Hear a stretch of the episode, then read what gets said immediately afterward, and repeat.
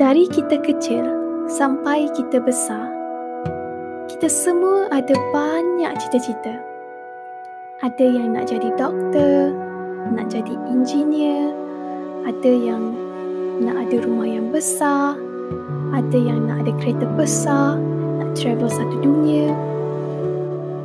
Dan waktu kecil-kecil dulu, kita selalu dengar orang cakap, belajar rajin-rajin, kejar cita-cita dulu dan jangan lupa akhirat. Seolah-olah terutannya ialah kejar dunia, kemudian kejar akhirat.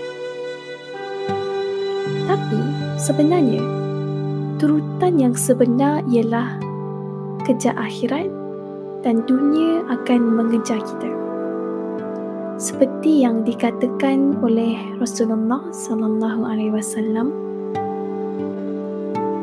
barang siapa yang kehidupan akhirat menjadi tujuan utamanya nescaya Allah akan meletakkan rasa cukup dalam hatinya. Allah akan menghimpunkan semua urusan untuknya. Serta datanglah dunia dalam keadaan yang hina. Tetapi, barang siapa yang menjadikan kehidupan dunia sebagai tujuan utamanya, nescaya Allah akan meletakkan kefakiran di hadapan kedua matanya.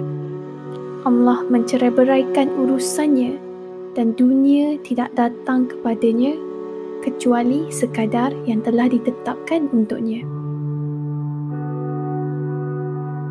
Kawan-kawan, apa kata hari ini kita fikir dalam-dalam? Kita tanya balik pada diri kita.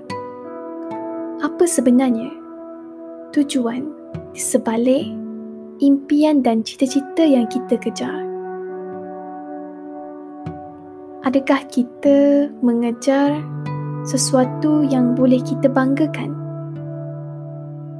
Kita nak banggakan pada ibu bapa ke? rakan-rakan ke, masyarakat ke, nak buktikan pada diri sendiri ke, apa sebenarnya tujuan di sebalik impian tersebut. Kita nak buktikan pada siapa sebenarnya? Cuba kita tanya diri kita balik hari ini.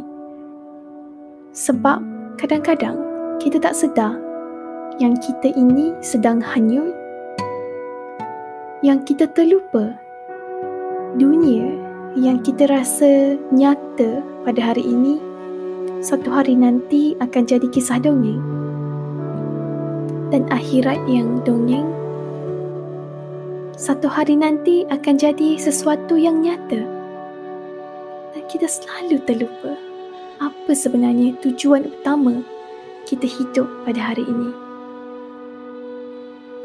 Dan sebenarnya ada empat tanda kalau kita nak tahu yang kita ini tengah menjadikan dunia sebagai tujuan utama kita iaitu seperti yang dikatakan oleh Rasulullah sesiapa yang cenderung kepada dunia akan menghadapi empat masalah. Masalah kegusaran yang berpanjangan masalah kesibukan yang tiada sempadan, masalah kekayaan yang tidak dapat dicapai dan dinikmati, serta angan-angan yang panjang yang tiada kesudahan. Jadi kawan-kawan, hari ini kita tengok balik, kita ada tak hadapi empat masalah ini? Dan kita ingatkan diri kita untuk reset niat kita untuk tanya diri kita apa sebenarnya tujuan di sebalik setiap impian kita. Dan insya-Allah kita akan perasan bila kita mula menjadikan akhirat sebagai tujuan kita yang sebenar, insya-Allah hidup kita akan jadi lagi bermakna dan kita akan perasan akan ada banyak perubahan yang sangat baik. insya-Allah